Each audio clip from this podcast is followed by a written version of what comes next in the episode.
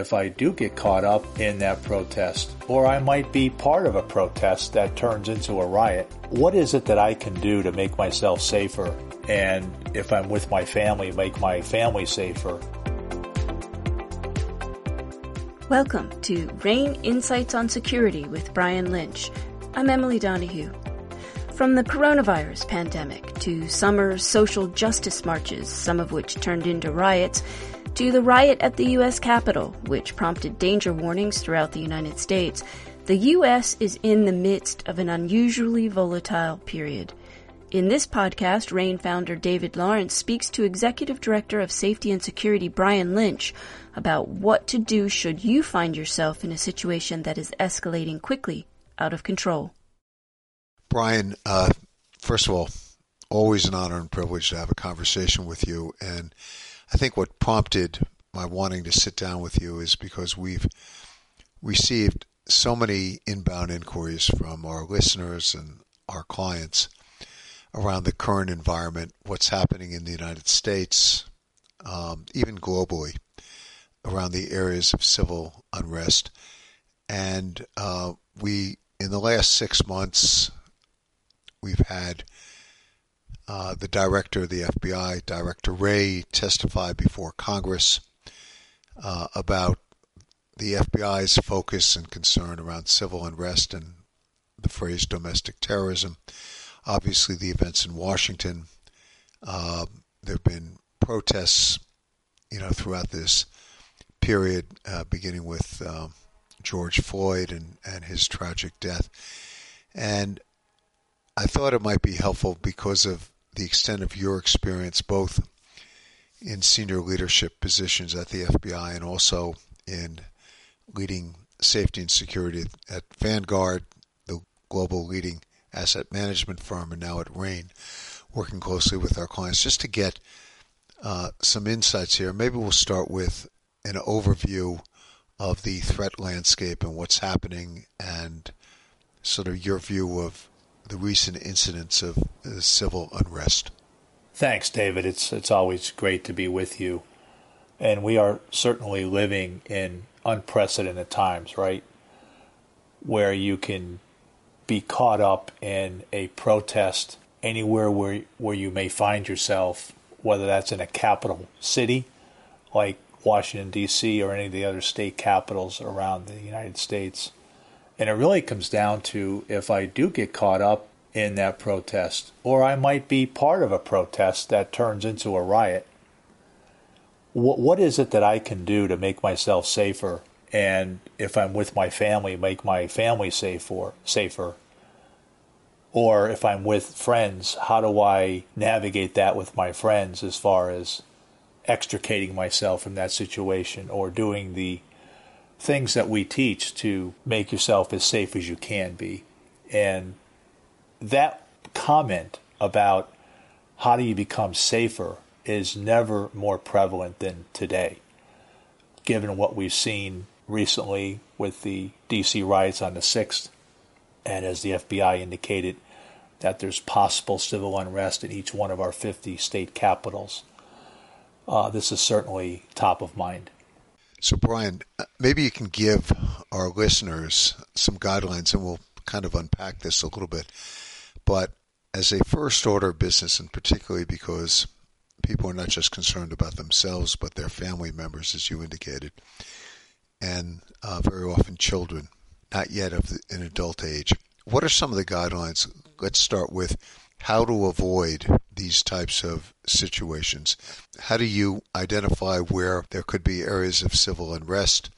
How do you stay clear of them? How do you stay up to date? Well, obviously, we want to make sure that we are up on and cognizant of the latest news reporting. And whether you have that information pushed to you on your mobile device or any other device that you may have in your possession, just to stay up on what the latest is relative to news reporting and what could happen. And then really it's it's part of getting into a process of when I'm out away from my home, I'm traveling somewhere outside of my uh, normal day-to-day activity. I want to make sure that I am aware of my surroundings. You know, instead of walking with my phone in my hand and paying attention to the next text, I might have my phone in my pocket and I am paying attention to who is around me. And as I'm doing that, I'm scanning the area to decide for myself if there's something here that might be a threat to me or it might be a situation that might develop into a threatening situation. And then how do I extricate myself from that area? So it's really about awareness of your surroundings is really the first step. There also have been a number of pronouncements that have been made by officials about staying out of certain areas or certain security is going to be in place. Uh, what I've often found is uh, people can get numb to these announcements. They get a bit complacent. And obviously, there are a number of different sources of information that one can go to. You're not just an expert in security, but you're you're a father and a grandfather. What do you stay attuned to from a public standpoint in terms of assessing the risk of a particular area? What are your favorite sources?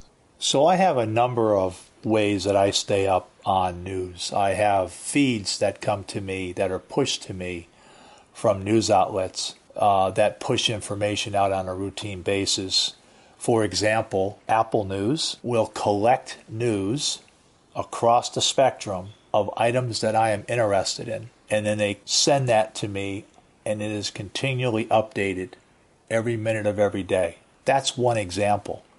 Uh, there are others, but I think the key really is getting into a process of how do I collect information on a continual basis so that I am aware of what's going on, not only in my neighborhood, but in my city, in my town, in my state, in my country.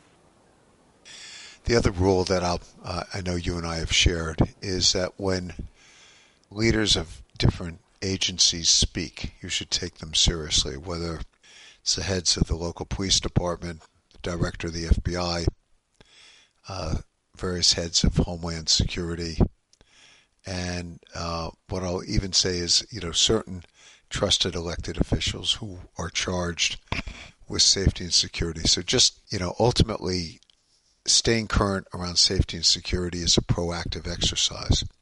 Let me quickly switch gears because I know you have spent a lot of time advising clients and, in turn, even families about what happens in particular situations, how to behave, how to act if you find yourself in the middle of social unrest, civil unrest, uh, if there's a demonstration that flares up, if confronted, if you're in a uh, citizen police encounter. Maybe you can share some of the lessons there. And I will just put in further context. Uh, we've gone through a very, very tumultuous period. And the right to assemble and the right to protest and the right to exercise one's free speech is very, very important. So, some of the advice that Brian's about to dispense is not to discourage anyone from doing it, but rather, if you are going to engage, how to engage safely, and if inadvertently you're caught up in things, how to manage that situation. Absolutely, David. We have seen in the last year an unprecedented number of protests across the U.S. whatever the topic is, people have a right to assemble and to protest in a safe and effective manner. What we're talking about here is when that crosses the line to rioting, destruction of property, God forbid somebody gets hurt or killed, and it escalates. What do I do? I didn't come to the protest for that end, but now it's happening. How do I handle that? And as we mentioned before, uh, the awareness of that situation will be around you. You will understand that the particular protests that are happening are escalating. There may be an escalation in the rhetoric. People may start throwing items. Uh, people may have weapons, etc. So the awareness will be there. And then what do you do about it? what we teach is, and what we advise our clients is really a process around five steps. So once you become aware, you assess, and you're assessing what does this mean to me and my safety. Once I assess that, then I'm looking at what my options are. And then once I have figured out what option works for me, I have to assess what that risk is. And then I act. So it's really awareness, assessment, options, risks, and action. And once I decide what to do, then to do that as quickly and as safely as I can. So, for instance, if I decide that I'm going to stay in the area and protect myself, that might mean a sheltering situation. I might be hiding. And the risk there is that I'm hiding in an area that is escalating. So that's a risk to me that I'm willing to accept at that particular point for whatever reason, whatever those factors might be. Or you may say, it's time for me to leave. And then I'll decide how to get out of there as quickly and as safely as I can. Now, one of the risks involved in leaving is that you may run into an area or into a particular zone that might be much more dangerous. And in the unlikely scenario, one needs to understand that you may have to fight uh, and you don't want to do that, but you know it may be a situation where that is thrust upon you. So that's the five-step process. But the key really is is out of line of sight, understanding that if everything is really escalating around you, the key is to get out of that area, out of line of sight, and protect yourself. And we also talk to our clients about if you're going to leave the area, completely depart the area. Don't hang around to find out what's going on uh, because you never know whether that escalation is now going to engulf where you are. And one last point on that, David. Everybody tends to look at it in a zero sum game. There may not be a perfect solution, but maybe these actions make you safer. And that's okay. We want to be able to communicate those actions and what you have decided to do to others around us that may be with us, and then make that decision and act as quickly and as safely as you can. Number one, all these situations are very fluid and, and they can appear peaceful and all of a sudden flare up in unpredictable and violent ways. So it's important to stay attuned to these things. Secondly, if it does appear that a situation is about to become violent, or in fact it has become violent, the best advice is leave the area as quickly as possible. Don't linger, don't photograph, don't video. To the extent that there are directions being provided by law enforcement officials, follow those directions literally quickly. And if I can add, just as from a safety and security standpoint, engaging in provocative rhetoric with law enforcement is just not a particularly good idea. It doesn't accomplish anything and can have significant downside. Brian, if I can just add, you've often talked about the importance of people keeping their hands where they can be viewed by the police. Uh, officers always worry about a weapon or somebody drawing a weapon, etc. And you know, palms open, hands up and in a non-threatening way is, is very, very important. The importance also, because you've talked about this, because understandably, uh, a lot of young people are very and have been very concerned about the course of our country and, and leadership and things like that. And so they have been, again, understandably drawn to protests and demonstrations and gatherings to communicate solidarity with a cause none of this should be discouraged, but it should always be with safety and security first in terms of the type of event, where the event's being held, who's organizing it, and um, with members of your family having very clear instructions about what to do and what not to do. So we'll be circulating a, a, a cheat sheet uh, for people to have a checklist. Brian, is that a, a reasonable overview? It certainly is. And David, you and I have talked to clients about the practical concepts to consider to keep yourself safe. And what we've classified that as is street survival. How do I survive when things are going awry? Whether that's civil unrest or I'm traveling and something happens near me, near the hotel. What is it that I need to do? How do I protect myself? And what steps can I take to make myself safer? Whether you're going out to a protest or you're traveling, we always say try to blend into the surroundings relative to the clothing that's worn, the type of clothing, uh, the colors that might be used. Pay attention to that type of uh, wear uh, that that you might decide to put on for that particular day. We talked about awareness before and scanning the area, so that means look at people, but don't really look at people, and avoiding direct eye contact. Some people take direct eye contact as a threat. And if you're in an area that has a protest or it's an unplanned protest and it, it somehow just percolates and, and you're now involved in an area that is uh, under uh, protest activity, uh, what we're saying is if, if you're not interested in staying, if you don't and did not have any intention of being in that protest, then it's really to your best interest to move away calmly but quickly. And as you're doing that, avoiding choke points, areas that have uh, people, and that there's a very narrow way to either depart or there seems to be some sort of, of a traffic jam, if you will, with people.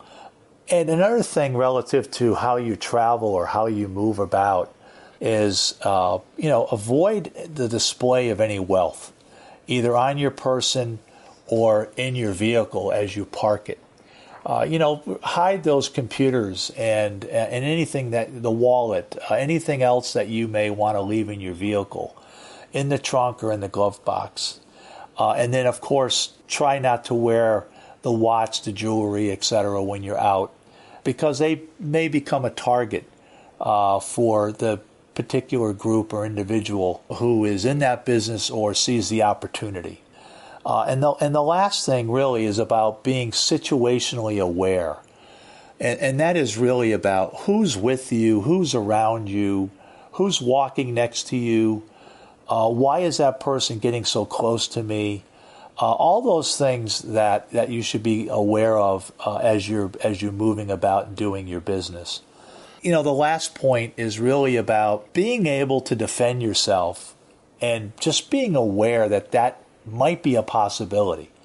Uh, and then, you know, how you are walking and how you carry yourself is important. You know, we used to teach this, and we and we certainly teach this to clients when you're in an airport and you're walking. Are you walking on the tips of your toes? Are you leaning forward? Or do you look like you're walking with a purpose? And that's critically important to understand how you are viewed by others. And you know, uh, the the last point uh, I want to get in uh, here is when you're parking your vehicle, where do you park it? Is it lit? Are you hiding items that can be seen if somebody peeked into your car? When you approach your car at night, uh, do you have the keyless entry in your left hand, your weak hand, so that your strong hand is available uh, in case you need to use it to defend yourself? Uh, and also, uh, one of the things, David, you and I have talked about it uh, as well, is you know consider taking defensive classes, defensive tactics classes, and and understanding that uh, you know that's important. Uh, staying in shape is important, and being able to defend yourself when you need to. It's not like walking around with an attitude. It's more along the lines of preparation. Let me add the I'll call it the scenario that hopefully none of our listeners will find themselves in, and that is one in which there's gunfire. It's an active shooter or some kind of commission of a violent crime, or possibly, you know, it's a it's a situation where the police and armed gunmen are uh, engaged in a uh, in a shootout just some very, very simple reminders for people what to do when they find themselves in those situations or suspect that that's what's going on. And it might be helpful for you to even sort of remind our audiences what gunfire sounds like because it's not Hollywood. Yes, David, it's uh, and it really comes back to the five-step process I talked about before.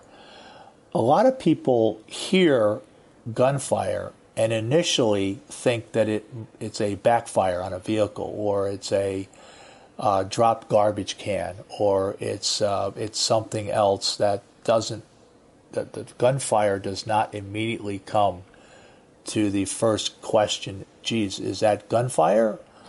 If you hear something that sounds like gunfire, you know maybe you assume that it is, and then you begin the process of awareness you look at your surroundings, you assess what's going on, and then you look at your options and your risks.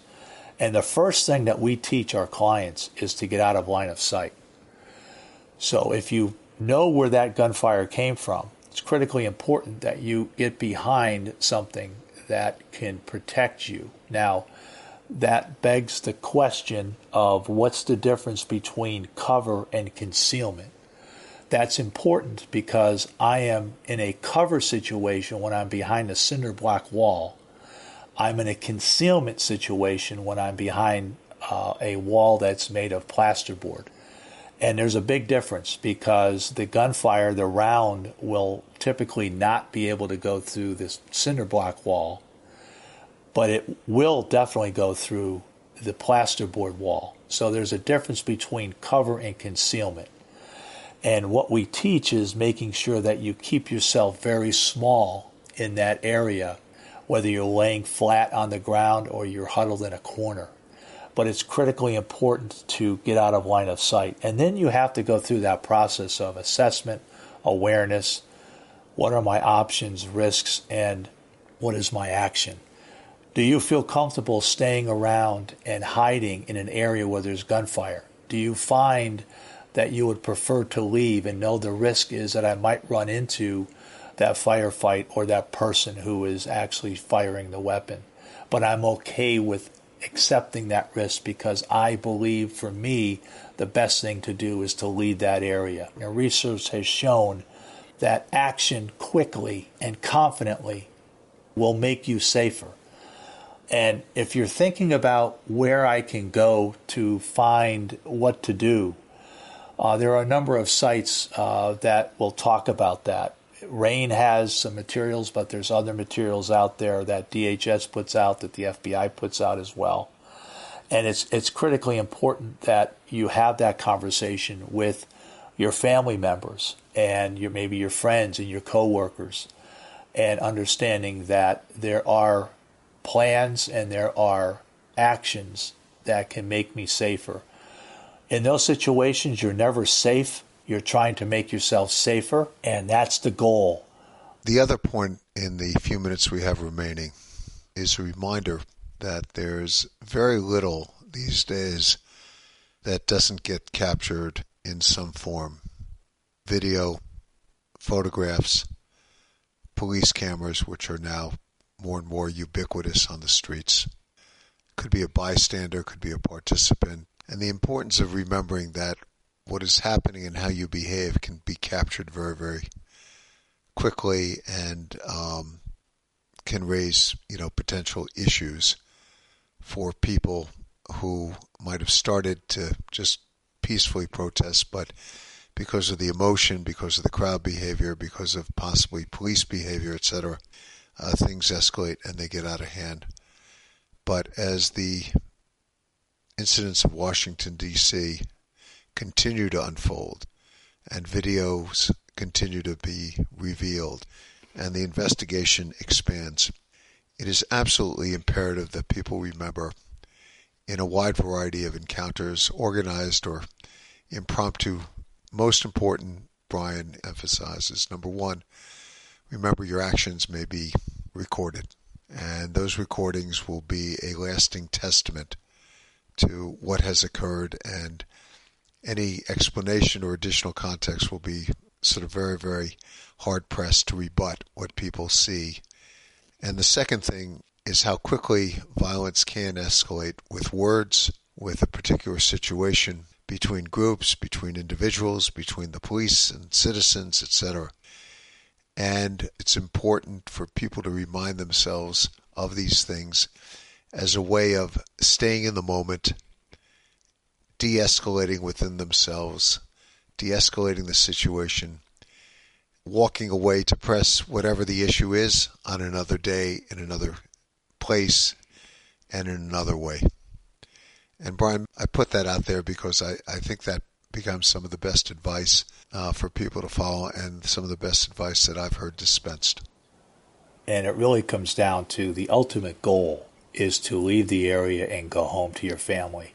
It's not worth getting into an argument with someone because that person may not be like you. He or she may not care if they get involved in a skirmish and that leads to a stabbing or a shooting. It's critically important that the de escalation techniques that are available that we teach be initiated, but quickly the person should not engage further and should remove themselves from that situation as quickly and as safely as can be done. You've seen in the news where a bystander gets involved with someone, whether it's a traffic incident, they get out of the car. The problem is is that you really don't know the intent and capability of your adversary. You don't know if that person is packing a gun, has a knife. It's just not worth the risk. As we discuss at RANE, this is all about risk management and what are you prepared to do. Try to eliminate, but at least limit your exposure risk to areas that are uh, threatening to your person and to your family. So the key, as we like to say, is discretion is the better part of valor sometimes. And it's all about removing yourself from that situation without injury. And there are always ways to address and redress situations in another time in another place. You know, particularly in a COVID environment and a highly politicized environment, there are important issues, and everyone should just stay safe and well and be in a position to press on with their particular causes as well as their viewpoints in a peaceful way. So, Brian, thank you so much, and we'll stay tuned. And with the inauguration coming up, let's hope for a very peaceful transition, not only in Washington, D.C., but in all 50 states and throughout the world. Thank you, David. Thank well you, Brian. Individuals and organizations turn to RANE for risk intelligence that cuts through the hype to focus on what they need to know, what to expect, and what to do. Whether they are physical, digital, or other complicated risks, our teams help yours manage risk with critical insights and expertise to manage better outcomes. Join us at ranenetwork.com. That's R-A-N-E network.com. I'm Emily Donahue. Thanks for listening.